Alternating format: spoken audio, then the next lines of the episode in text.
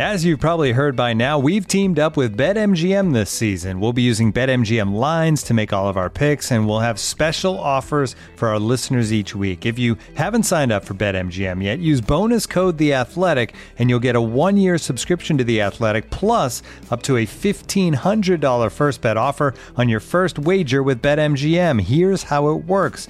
Download the BetMGM app and sign up using bonus code The Athletic. Make your first deposit of at least ten dollars, place your first bet on any game, and claim your voucher for a one-year subscription to The Athletic. See BetMGM dot com for terms. U S promotional offers not available in D C, Mississippi, New York, Nevada, Ontario, or Puerto Rico. Gambling problem? Call one eight hundred gambler. Available in the U S. Call eight seven seven eight hope N Y or text HOPE-NY four six seven three six nine in New York. Call one eight hundred next step in Arizona. one eight hundred three two seven five zero five zero in Massachusetts. one eight hundred bets off in Iowa. one eight hundred two seven zero seven one one seven for confidential help in Michigan. one eight hundred nine eight one zero zero two three in Puerto Rico. First bet offer for new customers only in partnership with Kansas Crossing Casino and Hotel. Don't forget, if you haven't signed up for BetMGM yet, use bonus code The Athletic, and you'll get a one-year subscription to The Athletic, plus up to a fifteen hundred dollars first bet offer on your first wager.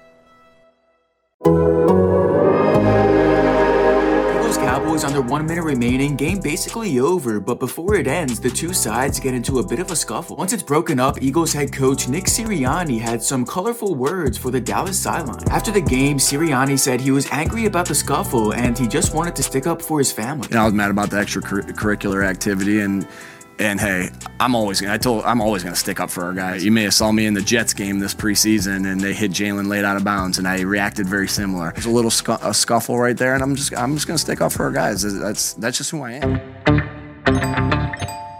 And the only thing else I got to say is, how about them Cowboys? Yeah! How about them Cowboys, indeed? Chance for the Cowboys to get back on track next Sunday against the weak little linemen of Detroit, the Fighting Dan Campbells. Will they have Dak, or will they not? We'll talk about it on this episode of About Them Cowboys. Welcome into The Athletic. I'm Kent, pushing the buttons, and joined by three of the best of the best when it comes to breaking down all things Cowboys. It's your stars, your first place stars beat writer and Cowboys beat writer, Saad Yousuf, your Cowboys beat writer from The Athletic, John Machota, and your morning show host from The Freak, ninety-seven point one. on your F M dial, K T Fun Tweets Turner. Hey, K T.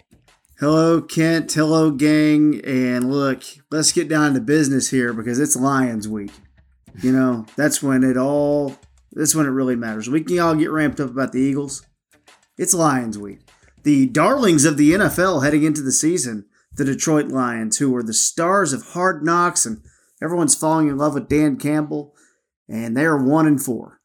In fact, they're changing up the way that they do practice now that things have gotten so stale up there in Detroit. Classic. But always fear the team coming off the bye week. Let's start with Father John Machota. What is the latest in Cowboys country? Do you think we're going to be looking at getting our quarterback back? Yeah, it appears that way. Um, from everything that Dak said after the game to Mike McCarthy saying yesterday that he will be cleared Um and be out there on Wednesday practicing. And that's what Mike has wanted the entire time, is for Dak to have a full week of practice. And it appears that that time has come. I thought Dak looked pretty good in his roughly fifty throws before the game. And Jerry Jones said this morning he thought the same. So uh, everything's uh, seems to be headed in that direction, unless there's some type of a setback, or um, I guess maybe if he was just real rusty and looked awful in practice, maybe he wouldn't go then. But Uh, this just sets up too perfectly. I mean, this is the worst defense in the N F L.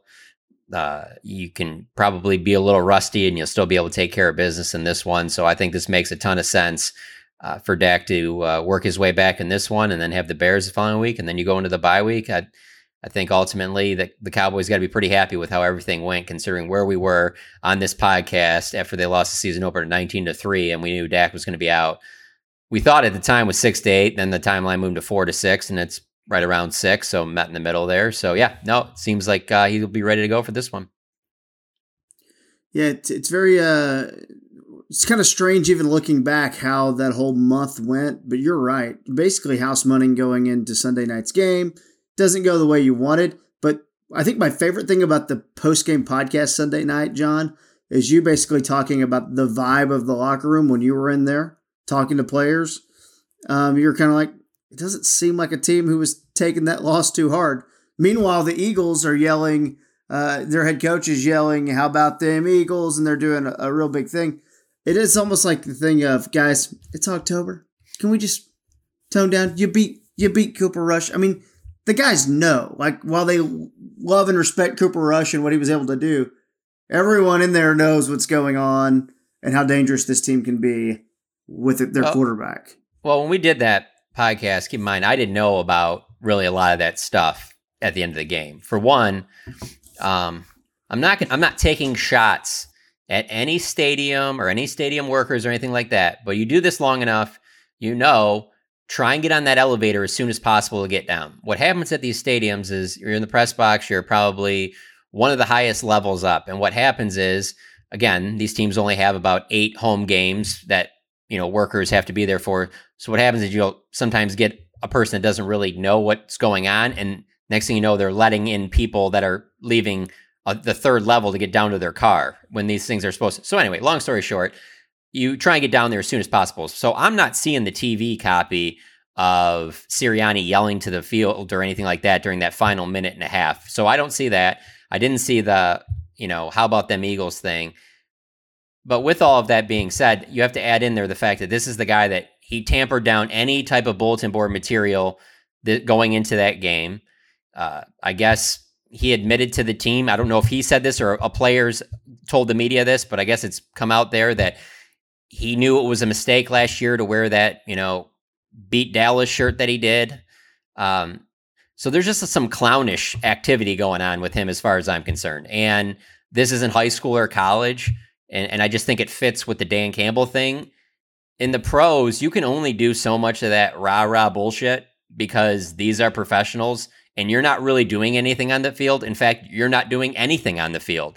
And so you just got to be real careful with picking and choosing your spots, whether it's yelling to players on the field, whether it's talking about biting off kneecaps, because at the end of the day, these guys are the ones that are deciding it. And you keep saying that dumb shit all the time. If things start going bad, players will start tuning you out. And so, uh, I don't know, it just seems kind of cheesy to me. Uh, if anything, all that stuff's going to do is that will work as motivation for the Cowboys the next time they play the Eagles. Like, I just don't, I don't know. It was just, it was really, it was really bizarre for a guy that all week, all he talked about was how, you know, that we do, this is just the next game. So that's the most important and things like that. It was just very, very odd, uh, that all of a sudden then he was like trying to like, dance around like he was this big, like he like led this whole charge or something. I mean, they won a game. So, great. It's week six. Like, you didn't win the Super Bowl. Like, I don't know. It was really bizarre to me just because you don't see a ton of that from in the N F L. I mean, at least from the good coaches, you don't. You wouldn't see it from Mike McCarthy. That's that's the truth. But anyway, you would have seen it. From roll Jason off the Garrett. Roll off the good coaches and tell me how many would do that. Uh, none. You know what it reminded hey. me of a little bit, thinking of the Lions? It reminded me of that after the game between the Lions and forty-niners that one year when Schwartz and Jim Harbaugh were like yeah. getting into it. And I just, when I watched that in real time, I was like, this is so clownish to me. What are you doing? Like, yeah, yeah. you get your guys prepared. That's, this is what I'm saying right now. I would probably put at number one on my list of the things that I've learned most from covering an N F L team. Like, players in the N F L really don't care about their coaches doing that stuff. They really don't care about their coaches guaranteeing wins, things like that. At the, at the end of the day, they're the ones that are going to win or lose this game on the field. So just be careful with how much credit you're taking for these certain things. It's it's it really is a league. It's all about the players. Every single week, give me the best players over the best coaches. Yeah, it's also like the second half is like the Cowboys kind of beat you pretty good. Yeah, I... Now, some of that I was design, surprised by those actions at the end of the game. Is, is what I'm getting at. Uh, yeah, no, I, I was too, and and uh, it actually didn't strike me when I was thinking about that that you actually, yeah, wouldn't be aware of that because of what you were having to do for your job. Um, so after a couple of days of sitting on it, I don't know. It's still, it, it's it's one thing I took away from it is the Cowboys uh, vibe too, just like, well, because they didn't know about that at the time either. Their vibe was, dude, it's all right. It didn't surprise we'll next me time. At all. It's. Yeah. Philadelphia. Yeah. They're, well, they were booking Super Bowl tickets the week before they even played the Cowboys. Pete, they're, and I agree with you. You can't, you can't say it's just another game and then after the game do that. That's inconsistent, and that's clown material. Well, and then there was also, I mean, I understand there was some pushing and shoving at the end of the game, and, and Jason Kelce is involved, and that's, you know, that's their Zach Martin. I, I totally get yeah. that. Um, but when I they show that video of him yelling, I mean, I just, it goes back to the thing that we talk about amongst reporters all the time when we joke about stuff like this. We're like, who, who, are, what are you doing out there?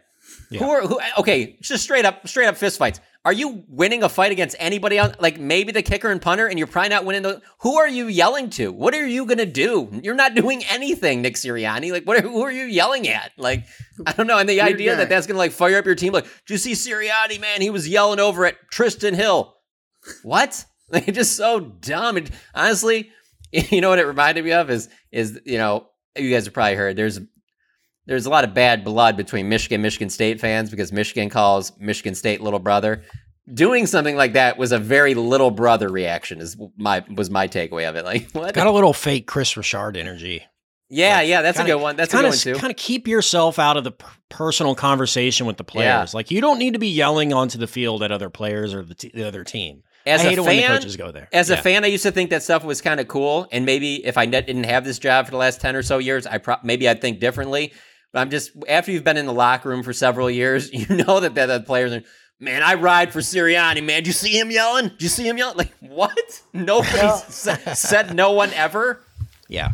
Yeah, and also I think the more you kind of look around in the business and in the industry, you see guys like the most respected guys, Bill Belichick, Bill Parcells, um, you know, these kind of coaches that come from it. Like, the the way that you earn your respect by the with the players is not by being all rah-rah, being one of the guys.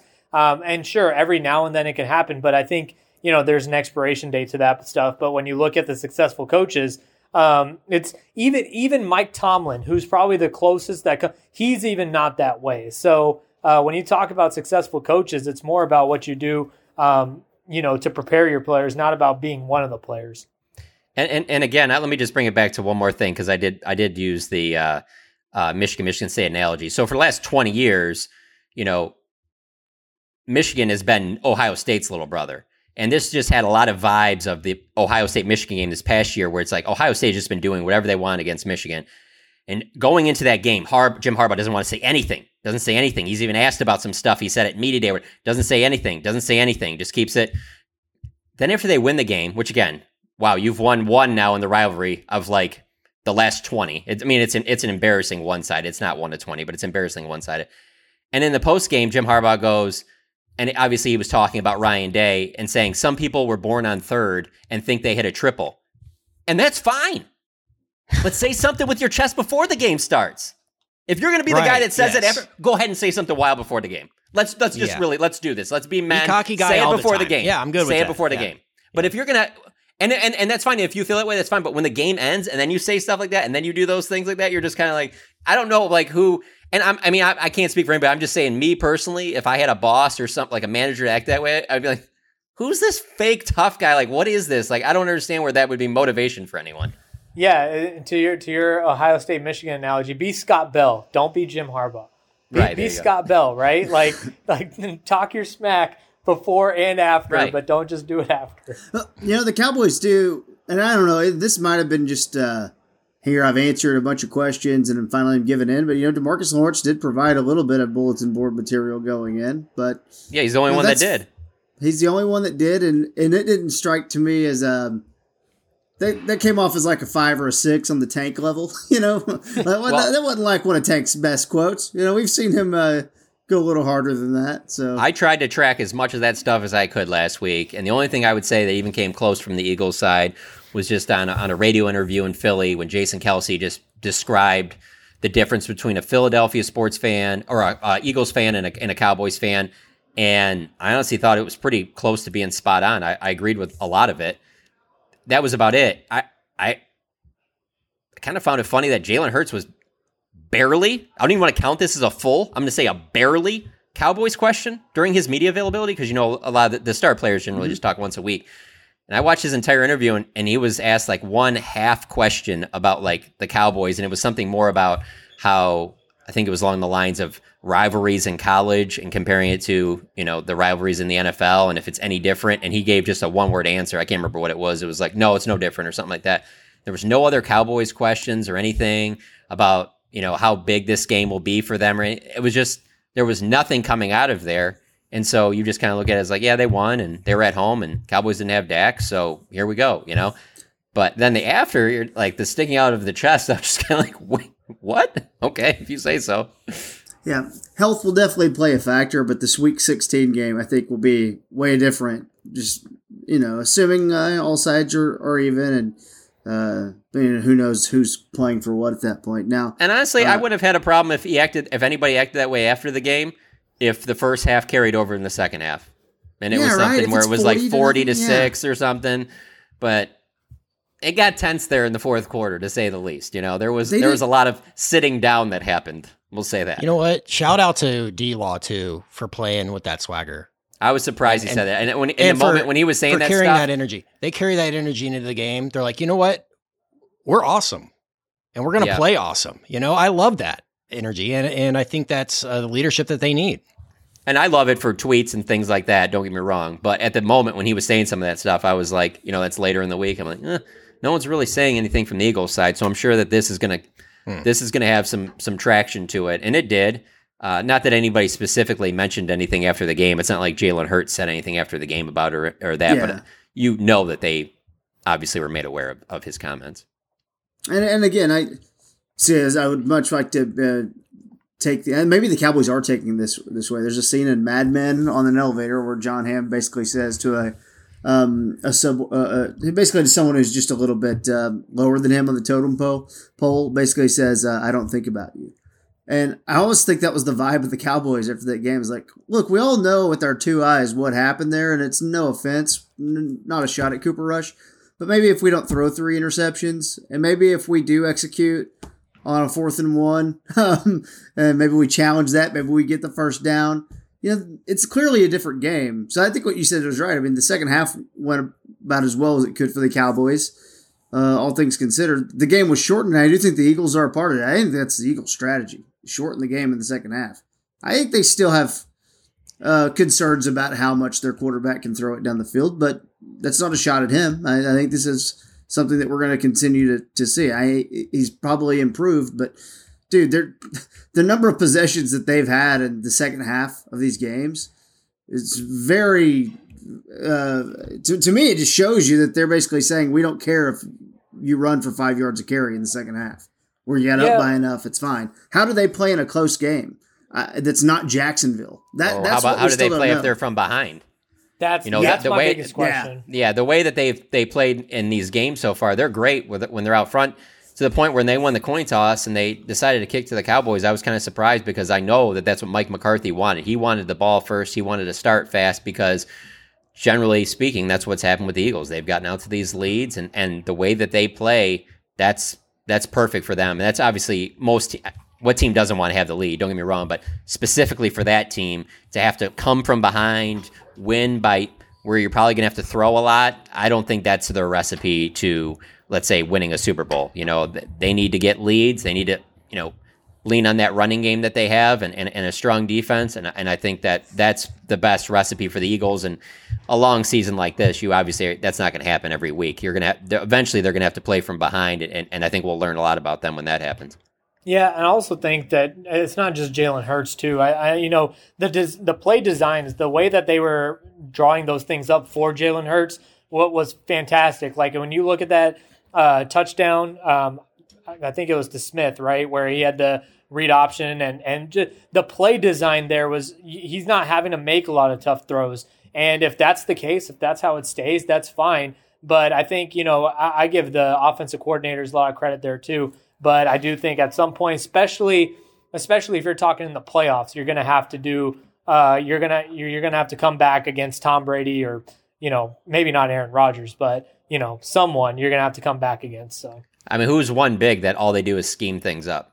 I mean, in the N F L, eventually you're going to have to yeah. win games with your quarterback putting on, on, on his back, unless your defense is just clearing away the best in the league. You know, if we're talking about some of those old Ravens defenses or Bucks or something like that, it might be a little bit different. But for the most part, there's going to be a game or two along the way if you're going to get to the top where your quarterback's going to have to win it with his arm, uh, you know, picking apart a defense at some point in, in the season. And that'll happen to them eventually. But yeah, the way things are going right now, I completely understand why they're they're all pumped. And, uh, you know, the city was rocking because the, obviously the Phillies are playing well. And I mean, it's just the perfect, that was the perfect recipe for that place, because most of the time when we go to Philly, it's cold, and it was a Sunday night game, good weather in the seventies. Like I said, Phillies are playing well. You can, you drink all day out in the parking lot. I mean, that place, I, I went there four hours before the game started, and it was hard to get like near the stadium. Yeah. It was the perfect example.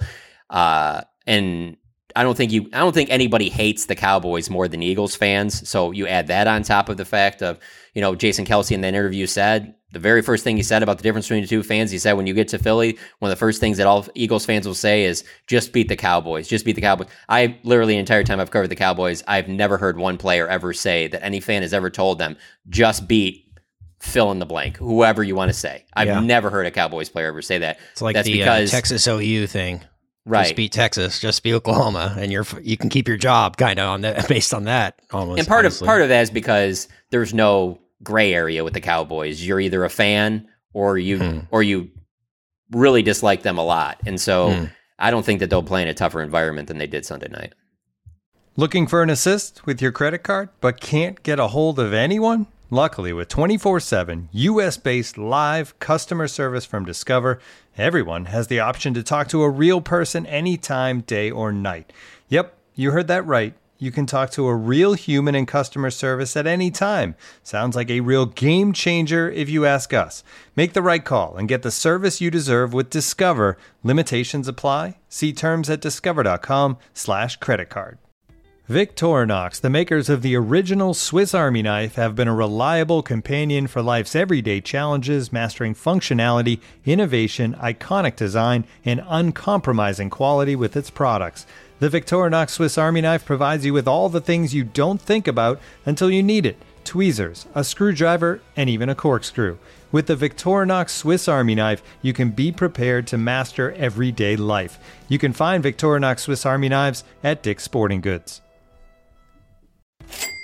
Customers are rushing to your store. Do you have a point-of-sale system you can trust, or is it a mm, real P O S? You need Shopify for retail. Shopify P O S is your command center for your retail store. From accepting payments to managing inventory, Shopify has everything you need to sell in person. With Shopify, you get a powerhouse selling partner that effortlessly unites your in-person and online sales into the one source of truth. Track every sale across your business in one place and know exactly what's in stock. Connect with customers in line and online. Shopify helps you drive store traffic with plug-and-play tools built for marketing campaigns from TikTok to Instagram and beyond. Get hardware that fits your business. Take payments by smartphone, transform your tablet into a point-of-sale system, or use Shopify's P O S Go mobile device for a battle-tested solution. Plus, Shopify's award-winning help is there to support your success every step of the way.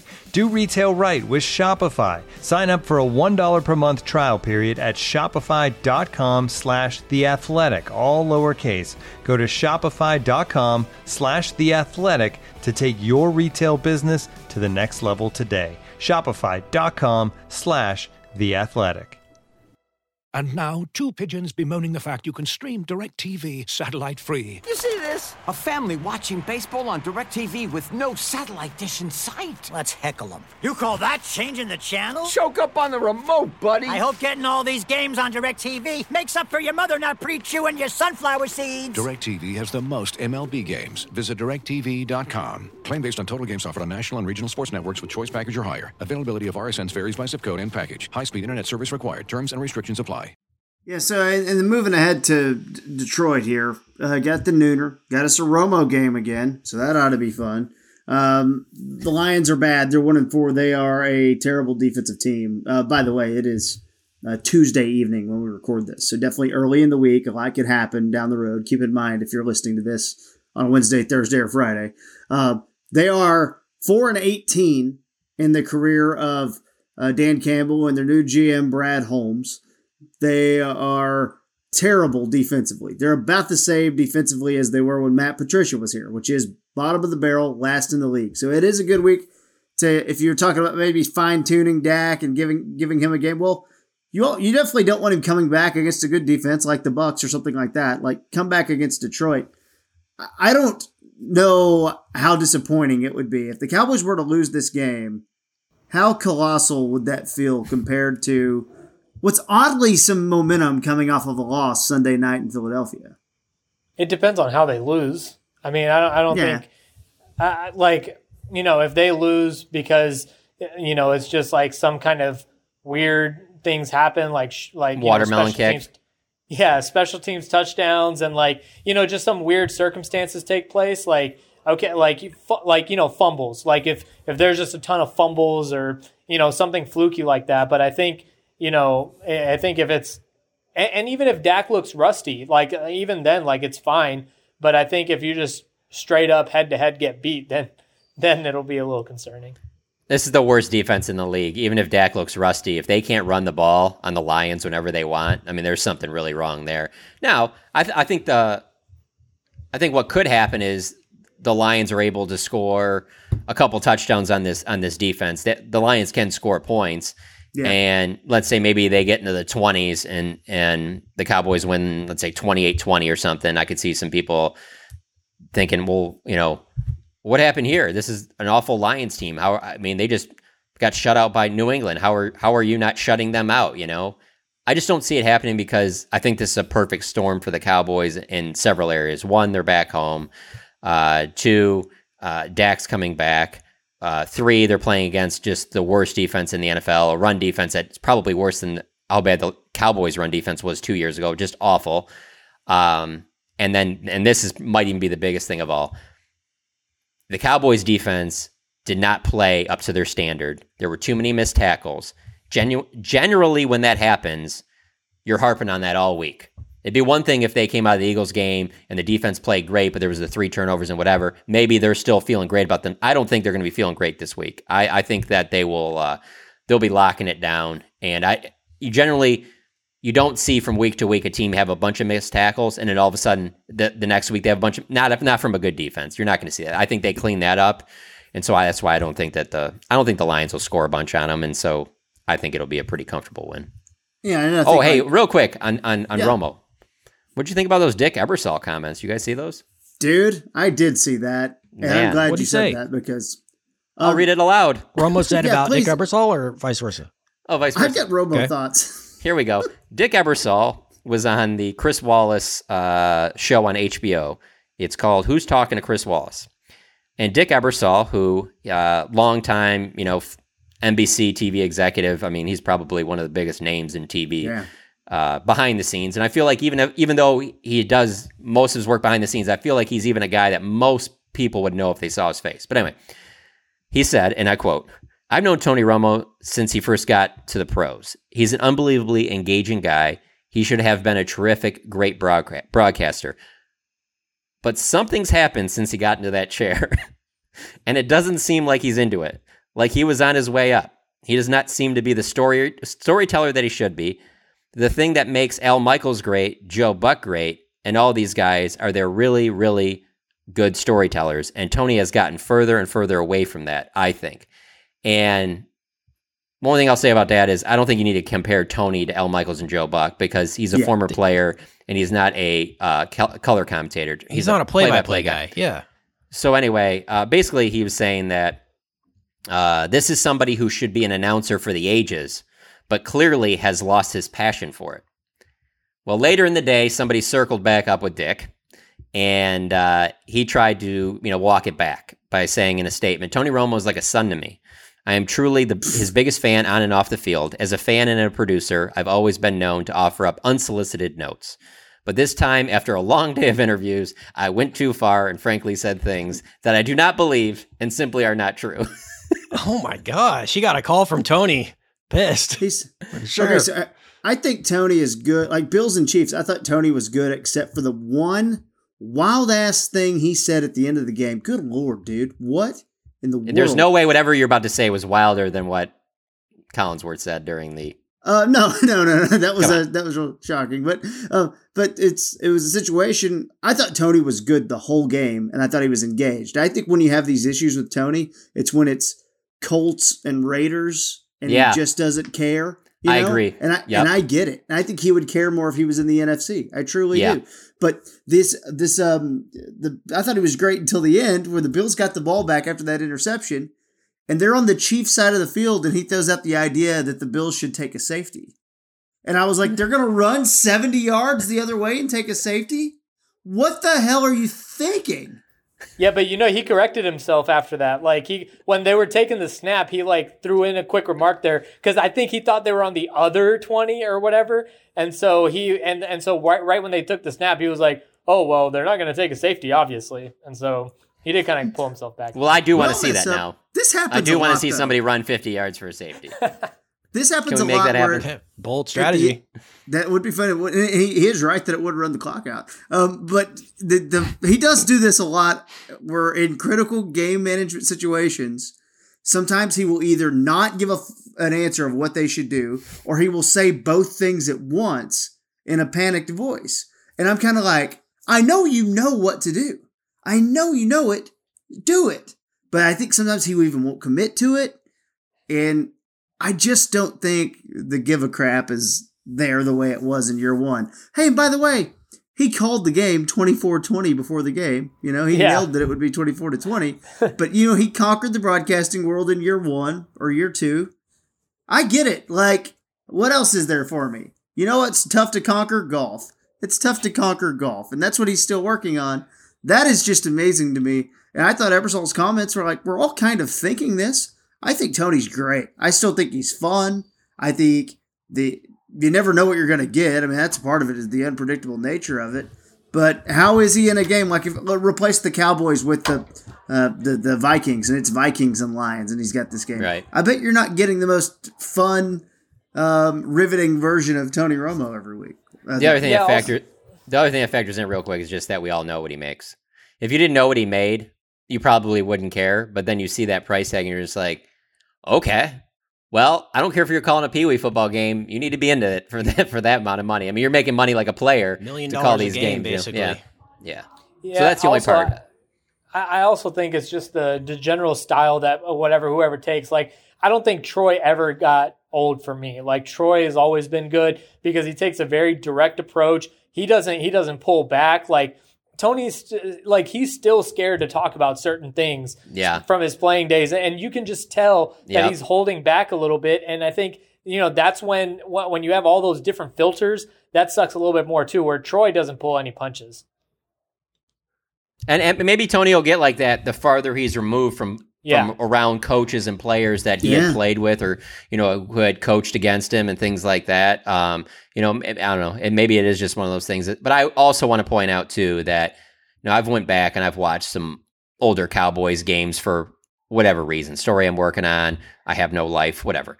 And believe me, if there was social media, even when when the great John Madden was calling games, people would be lighting him up too. I mean, there's some stuff that he says when he starts circling stuff, especially food related. I mean, it would just be, you know, it, it it's, it's K T would be burning an entire radio segment in the morning on it because it is, there's just, you know, there's just things there where you're just, I thought it was fun, you know? Um, yeah. But now that I said that, I'll tell you somebody who, I don't know that Keith Jackson was ever like that. He's Keith Jackson's my all-time favorite. I, was, I mean, he did probably Solid. more college football towards the end. I don't remember him ever doing much where you're like, what did he just say? He probably did, but yeah. I'm just saying. Uh, I've watched some John Madden stuff in the last few years. I'm like, man, if that was today in social media, people would be going out, in on this one right yeah. now. And by the way, I'm glad, like, uh, I and this is not a shot. Trust me. I'm just saying, like, what I prefer, I'd give me Nance and Romo over Burkhart and Greg Olson, and I think Greg Olson's fine. Yes. Yeah, yeah, but yeah. Greg Olson's not giving yeah. you anything dangerous. Greg Olson is giving you a very tepid, uh, rational. I actually thought t- Greg Olson would end up being a little more wild ass than he's been. Uh, I used to hate yeah. John Lynch games. Uh, I used to think John Lynch wasn't that great at that. Um, but like you know, at least. At least give me a little something, and Tony does that for sure. Uh, I love I, Troy, I th- but I think Daryl Johnston is really good. I think, yeah, I, I think do too. I think he's awesome. Glad he got elevated. Yeah. Speaking of broadcasters, we never talked about Garrett's moments before the game. Uh, oh K T and I were talking before the show, though, about Garrett, because I, I tuned into a little bit of the Notre Dame game this past weekend for the first time. And Garrett was good at color. Like I was, I was pretty engaged by Jason Garrett, the uh, the color commentator. Can't say I'm quite engaged by Garrett, the on-camera studio analyst guy, though. And um, this was the uh, the cringe moment that kind of started it off. Not even the one that really went viral on uh, with with Cowboys fans, but this is one for me that I was like, uh. I don't know. This defense is awesome. Hey, hey, Rod, but it starts with eleven. You don't have to know anything about football, and this guy leaps off the Find tape. Him. You know why? Because he plays with ha. You know what ha is? Ha means ha. You, you used to play oh, with yeah. ha. And, right. and, and you'll see it. You'll see it all over the tape, and that changes it. He's been a transformative player for this franchise. So Rodney's like, you played with ha, and he's like, yeah, yeah, Clinton I Dix, think, no, I guess. No, he, He was out of the league. I just remember, and Kent, you remember this, obviously, Jason Garrett had shirts made up that said ha in the front. H A. Was it just H A? Or was it an exclamation point? I think it was H A with an exclamation point. I might have one, actually. I think it was, too. Um, and I remember him explaining it to us, and it was it got the same reaction as I have right now hearing that, because that's the first time I've heard that. I wasn't listening to that pregame. I it's Mojo Moment. Other things I was that's doing before the game. It's but, his Mojo uh, Moment name, yeah. Yeah, that is, uh, yeah, it just doesn't translate really. Uh, D- don't ask Jason Garrett to do be that. The the guy on the field. Uh, How do you know anybody asked? That might have been well, the, free of charge. The, the pre-planned Fly Eagles Fly, because there was a big moment where Maria Taylor and, and Rodney Harrison are kind of leaning in and looking at the camera, waiting on Jason to say Fly Eagles Fly. I never thought I'd say this in my life, but Fly Eagles Fly. Oh! It's such cartoon. That's trash T V. That's trash T V. And that show's got thirty people on it.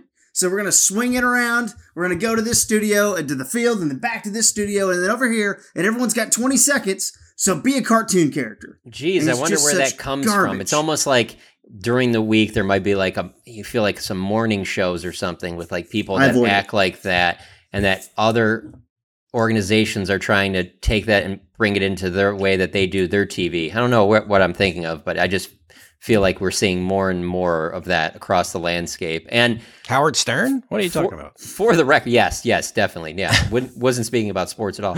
And for the record, obviously these shows that I'm talking about are successful, so people are watching it. I'm just saying for me, I, I just, I, I can't even imagine watching that. You know, when when somebody will say, hey, you know, so-and-so said this on that morning show. I'm just like, yeah, great. I really don't care. Like, I don't watch any of that stuff, and I don't know how anybody does, but clearly they're successful. And so because they're successful, other productions, sports-related, are taking things from that and trying to put it in.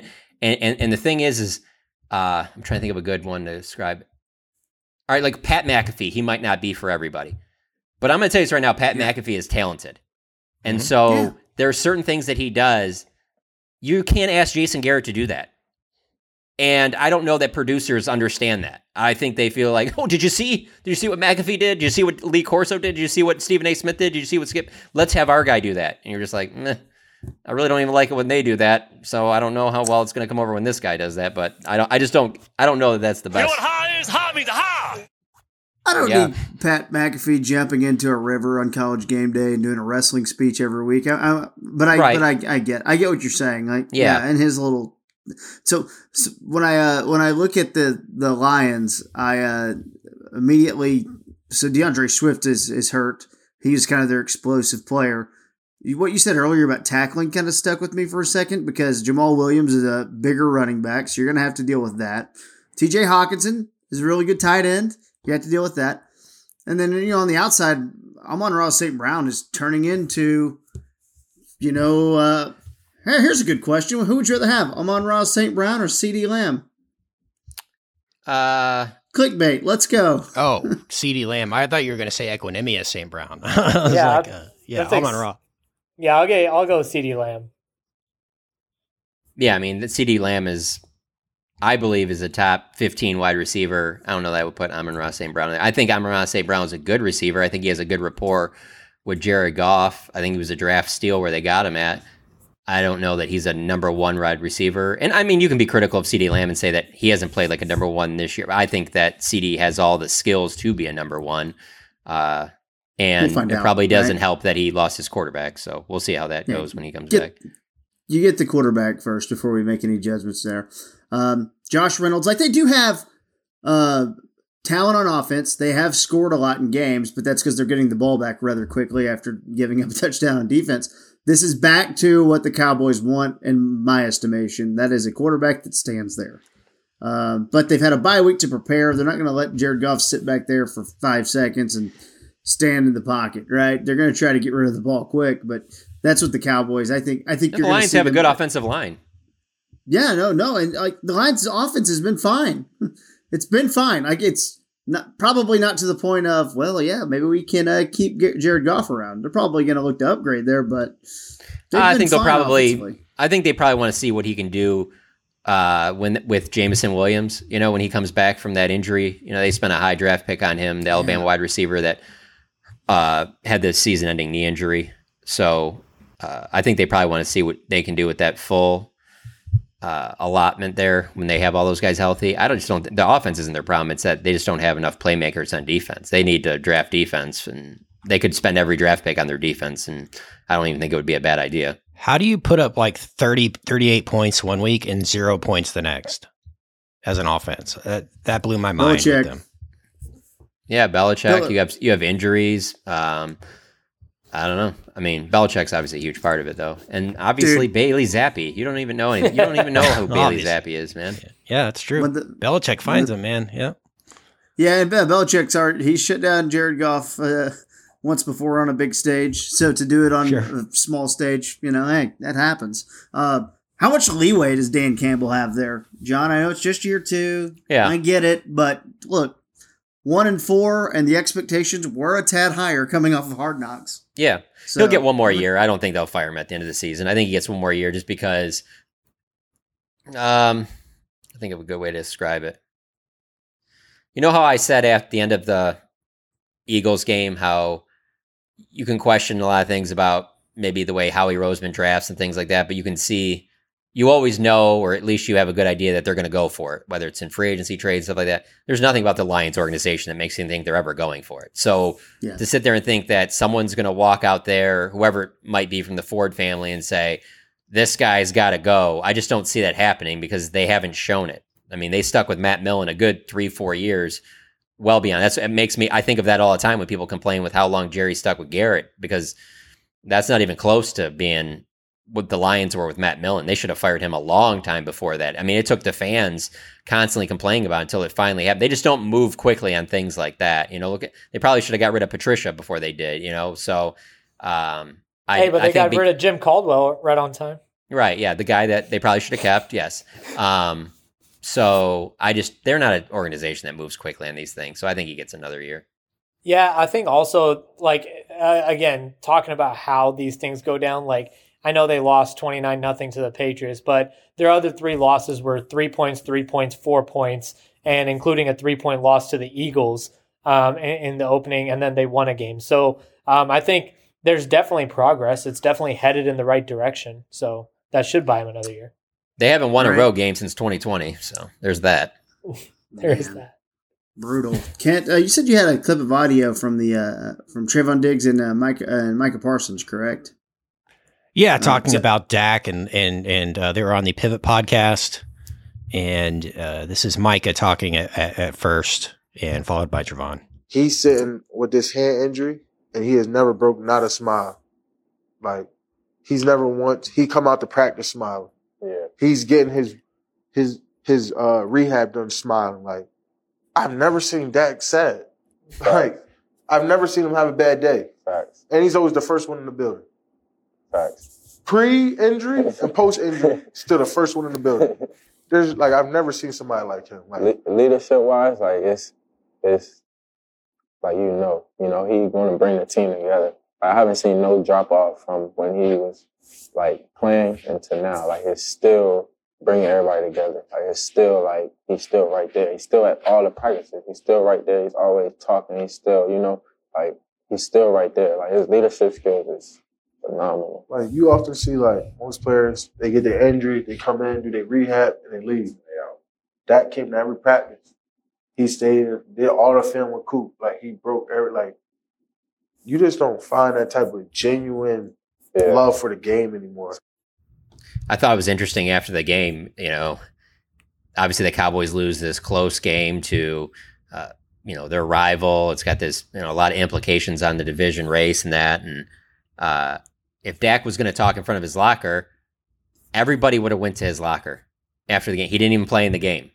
And so when people did try to go over there, he said he didn't want to talk because he didn't say this, but it's pretty obvious. All these guys that just played in the game, nobody would even be talking to them. They would just go right to Dak's locker. So we were able to get him after as he was walking to the bus. So there was like a handful of us and, and whatnot. So I just found that interesting too, that he was aware enough to be like, I'm not talking in here because of the optics of it. It just would look so bad, you know? Um, and he's been like that throughout this entire injury where, uh, he's tried to not make it about him, even though you are the Cowboys franchise quarterback. You're you're the clear leader of the team, even when you're not playing. Uh, so, yeah, he's very aware of, of, of all of that. I don't think you could ask for uh, a better leader or anything like that. So it doesn't surprise me. I listened, I listened to that entire interview over the weekend. It's pretty good. It's uh, about an hour long with uh, Micah Parsons and Trayvon Diggs, and they talk about a lot of different things, from Dan Quinn to the defense, you know, making the turnaround, and then that towards the end was the stuff about Dak. I thought that was really good. You know, I, I saw a, another clip of a podcast, and granted, these are two guys who are out of the game, but um, it was interesting. It was Richard Sherman and Marshawn Lynch, and they were talking about uh, they were going to talk about Russell Wilson's struggles in Denver, and Marshawn Lynch and Marshawn Lynch, like, hey, he's pretty unfiltered, right? But he was like, Uh, look, if if I rode with you and I can't even text you directly, I have to go through to your manager. It's like, that's messed up. He was basically calling Russell Wilson out for not ha- having, you know, being there, having phone numbers that they could exchange. You had to go through Russell Wilson's manager to talk with him. Yeah. Um, you'll never see that with Dak. At least I don't think you will. I mean, no, no, no, no, no, no. Yeah, it just doesn't seem like he, he would get down that way, you know? This is the same stuff you hear about Tom Brady as well, how, like, despite him being, like, forty-five years old, he's still putting his arms around the twenty-three-year-old rookie. And, I mean, I thought the – remember when after he won the Super Bowl, when he was up there literally naming every single player um, during the ring celebration or something like that? Like, the, the, I, there's a, I, I see a lot of, like, leadership skills that, that I always heard about with Brady and Dak as well. That's a, the quote that stuck out to me was – I've never seen him have a bad day. That's unbelievable to me. If there's anyone who has a right to walk into that facility and say, hey, guys, I'm just not having a great day today, it's Dak freaking Prescott. You know, football life and personal life, uh, you know, included in the into that. But, like, that takes a lot of leadership just to be able to put on the leadership face when you walk in that building and say, I'm the guy today. And to do that every single freaking day, wow. In twenty thirty-four, if Dak is playing for the um, let's say it's a let's say it's the Chargers, um, and he goes to Jerry's ninety-second birthday party, then he misses a day of practice. How comparable would that be to Tom Brady missing a day of practice to go to Bob Kraft's birthday party? Sorry, Saad, when you yeah. said Tom Brady, it took me. It would be the exact same thing. It would be the exact yeah. same thing. You're allowed to do it, right? Yep. You earned it. Yep. You that's, earned it. That's, even, that's amazing. Even without the rings? No. Got to have seven but rings. Six, I think that just to goes to show why you're so eager to get Dak back. It's more than just, obviously, he's a talented quarterback, but he's so much to this team. It would it would take a lot for Cooper Rush to gain any kind of momentum in that locker room. Yeah, but Cooper Rush doesn't have the personality to do not that anyways. Not like, even like Not a, even close. ten percent, I don't th- yeah, no. think, but... Cooper Rush's personality is very similar to Kellen Moore's, where yeah. you can see that uh, the mental side of the game, they're just, they're on a way different level than most people. Like, they just see it in a different way. And uh, yeah, they just don't have, like, the big personality to to do a lot of those uh, rah-rah speech type things. Not that you have to do be the rah-rah speech yeah. guy, but I feel like from time to time, I know Brady's, some people are critical of him from yelling at those linemen over the weekend. I think that you have to do that when you have the skins on the wall that he does. Yeah, I don't think you can just go out there and be like, well, I warmed up. I'm ready to go. I well, no, four, no, three and out. Oh, well, right. I did my best. You know, I think you do have to speak up a little bit and get loud from time to time. You got to be smart about picking your spots, but you got to do it a little bit from time to time. Because, I mean, you're a player. You're not a coach yelling at guys on the sideline. I mean, as a player, you probably should. It's basically, I didn't unretire to get my ass beat. Yeah, so but you also you have to you have to know who you're doing it with too. Like, you know, back, like forget Brady. Remember Peyton Manning, uh, the famous clip of him mic'd up going after Jeff Saturday. Like, you know, you can do that with a guy who you have that relationship with. But I think that's part of really good leadership too. I don't think Dak Prescott would go hard on Simi Fehoko, but I think he probably would go a little bit harder on, you know, whoever, Zeke. I think he'd go harder on Zeke than he would Simi Fehoko. And I think that's part of being a good mm-hmm. leader. No, no, I think like all these teams, the best players always know, um, their best teams, they have a, it's it's hard to broad base this on fifty-three people and all that stuff. But coaches, players, they know who they are, both on the field and off the field, and, and consistency and all that stuff. That crap matters with winning teams. And you have guys who are wild cards day in and day out, or guys, for instance, like a Cooper Rush trying to uh, do too much. All that stuff, you know, turns into turns into, ends up being pretty problematic. All I know is you're you're about to get a you know a guy in Dak who's going to push the ball down the field a little more. Uh, the eyeball test is going to check out in more ways than one.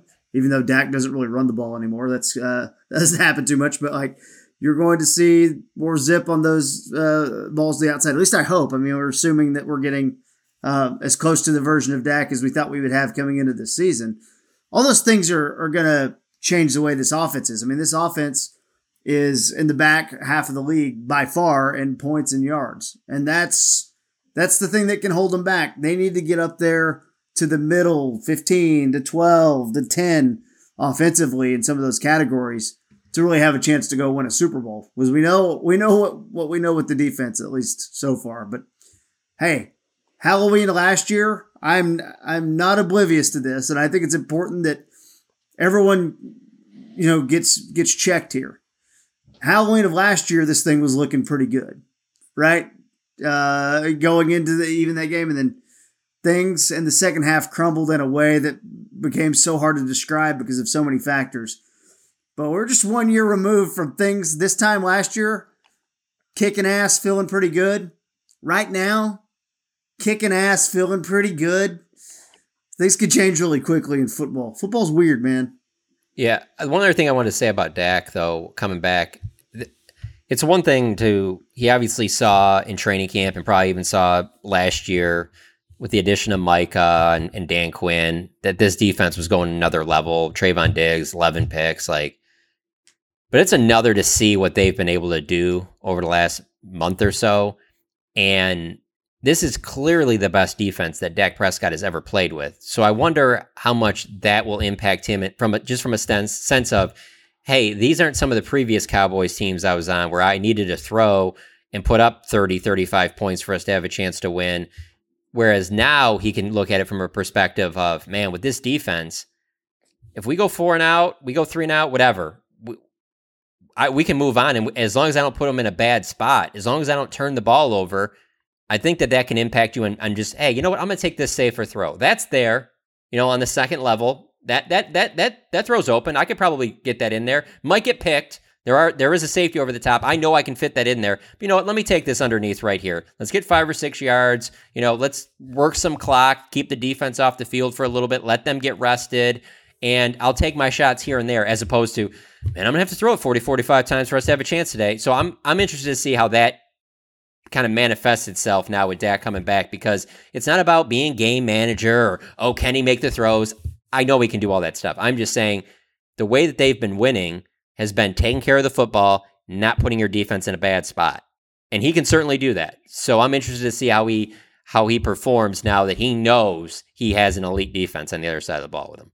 Yeah, I do think as a quarterback, you do have you you change your style of play based on based on what's around you. And then, you know, for earlier in Dak's career, it was, okay, how, how can I set up the pass based on the run? Because everything was centered around Zeke. And then he had to evolve and be like, okay, now we're passing to set up the run or passing whatever. And, you know, knowing that you have a defense to rely on is also just a different style of play for a quarterback. And I think, you know, you just, it's, you know, it, it, it's funny just to bring up Tom Brady again. A lot of people, when when people look at him, and especially, you know, I've experienced this with people who like watch, are casual football watchers. that like he doesn't do anything special. Like he doesn't he doesn't do anything crazy like Mahomes does or Rodgers or anything like that. But he just knows how to play. He just knows his personnel. He knows his system. He knows when to check down. He know, like, you know, you can't be offended by being labeled as dink and dunk Dak. Like, okay, fine. If dink and dunk Dak is what it takes to win, then that's what it takes to win. Yeah, and and um, look, th- this is a, it's all really exciting. And again, hopefully, I want to remind everyone Tuesday night's when we recorded this. So something happens Wednesday, Thursday, and it is Cooper Rush on Sunday. Don't be mad at us. Obviously, we'll have an emergency podcast if anything crazy happens. But it does feel like the plan moving forward is for Dak to return. I want to close it out with quick fun real quick. I have the last twenty Detroit Lions Thanksgiving halftime shows. Okay, so they get the early game. So I have they the last They had Nickelback twenty. One year and people protested, Correct. Didn't they? Kent, yeah. One point, twenty eleven. So, oh, Nickelback. We're guessing them? Sure. Guessing all twenty? You'll get there. Just keep going. Uh, uh, Eminem. Not Eminem. Madonna. Jack White. Nope. No to both of those? Forever forever the Sickest forever. Kids. F T S K. Okay. You guys were a part of the two thousand nine Motown thing, Kent? Yes. Wait, wasn't last year Big Sean? Last year was Big Sean, right? It was Big Sean, Sod. Yeah. Sod okay, I don't remember last one. one. There's okay, not an Aretha. Is there an Aretha Franklin in there somewhere? That was a national anthem. Uh, yes. Mm. But yes. Okay. Um, Fair. Sod actually, Big Sean did it in twenty fifteen as well. So go ahead and Ooh. give Sod two points for that. Two points. I feel like Does there was like, like a Detroit Motown. Guys? There had to be some like all old school Motown artists. Temptations. oh nine. Yeah, but it's, it I don't like, think I can't remember where there's just been one. I feel like there's like a group of like several different older Motown, like like the Temptations, but not just by themselves. Like they had some other, you know, Kid Rock came out. No, I'm just kidding. Uh, no, Kid Rock was twenty ten and twenty twelve. John, there you go, two more points. Oh, they ran him back out in twenty twelve. They were like, I mean, he's from Detroit. twenty ten, we'll do it again. Screw it, and they and they sandwiched. Fake fake Southern guys from Detroit.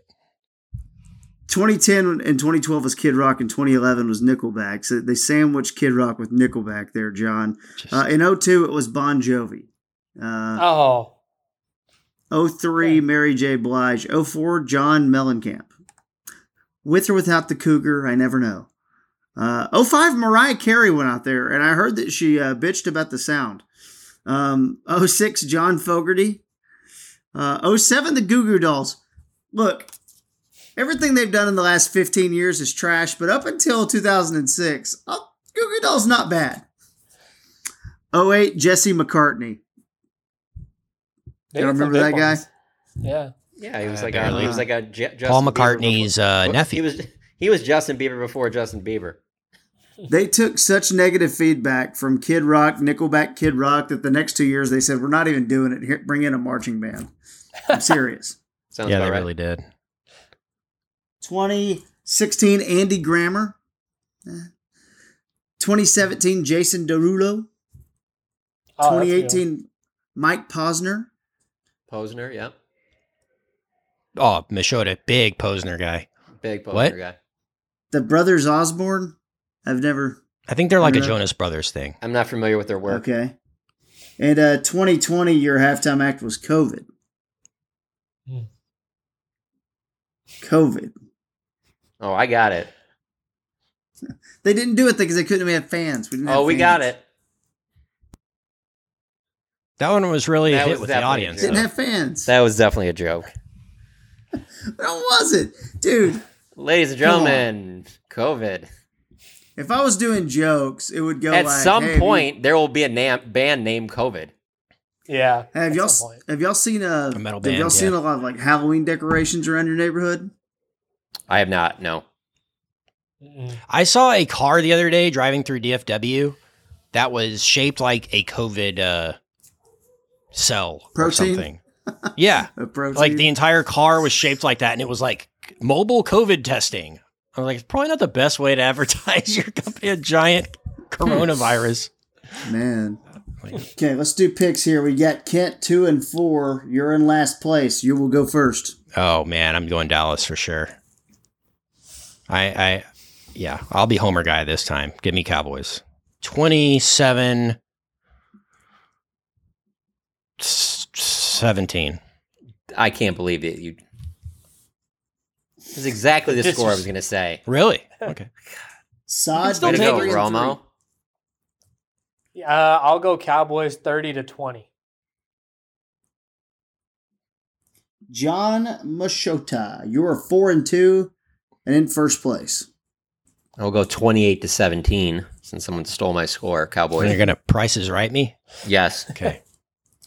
I, too, am going uh, Cowboys up thirty-one twenty. I do think uh, we get into the thirties for the first time this year. Um, it's time. If you're going to do it, do it this week.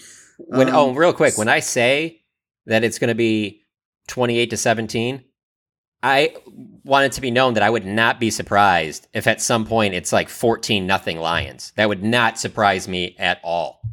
And then they still lose. It's almost like at halftime of the game on Sunday night where I I was kind of like, I don't think this is over, just because if you follow the way that these teams play, that factors in, you know?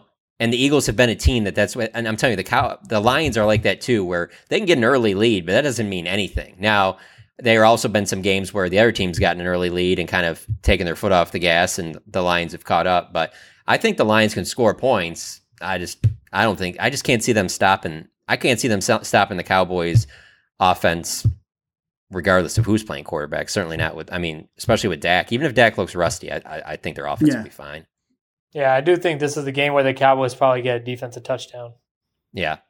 Yeah, I feel like we're all kind of on the same page there, where it feels like, too, they're going to have a good chance to probably get a little pressure on Jared Goff as well. Um, I got a little question for you, boys. I'm yeah. going to set an over-under at two return touchdowns, punt and kickoffs, for Kevontae Turpin this year. Are you taking the over or the under? Actually, you know what? Scratch that. I'm going to set the over-under at one. Over one? I think it has one total. So I'll take the, I'll take one, I guess. They're so okay, I'll set it at do. one point. I'll, I'll set it at one point five. Oh, okay. I'll take Less. lower. Yeah, I'll take the under. I think he breaks one off, but you know, it's been hit and miss. It's been either he falls down for one yard or he gets you thirty. Like it's it hasn't really been the average of eight or twelve or whatever you might want. But yeah, I think I'll take the uh, potential to break one off over the other, over just guy that catches it and gets four yards every time. So, but you guys all think that he'll get at least one? Yeah, I think he'll get one. I just think I just think the the fact that, like, you know, if he gets one, then people will start kicking away from him even more because he already had the preseason reputation. So if he does break one, that'll be that. And then the second thing is, like, in special teams, all those freaking penalties, man. Like, yep. you always get, like, a stupid block in the back or something like that, so. Yep. He almost broke one this last He did. Game. Yeah, but, he really but it came back did. on a block in the back. It yep. came back on a penalty. Um. Yeah, no, I think and the odds would just tell you it's just so hard to do, right? So, I mean, two would be tough. But, yeah, I think one... Boy, if you if you bet zero, uh, you might have a chance to make a little money there, because it does feel like it's likely that you guys get one. But um, either way, hey, it's been fun. We will talk to you Sunday afternoon after a nooner. We got a nooner on Sunday. Cowboys, Lions. Will the sun be involved? Always interesting. Going to be like a weird eighty-six degree day on Sunday, even though as we record this, we've got a freeze warning tomorrow morning. Very strange times indeed. The pumpkin people are out. October's weird, man.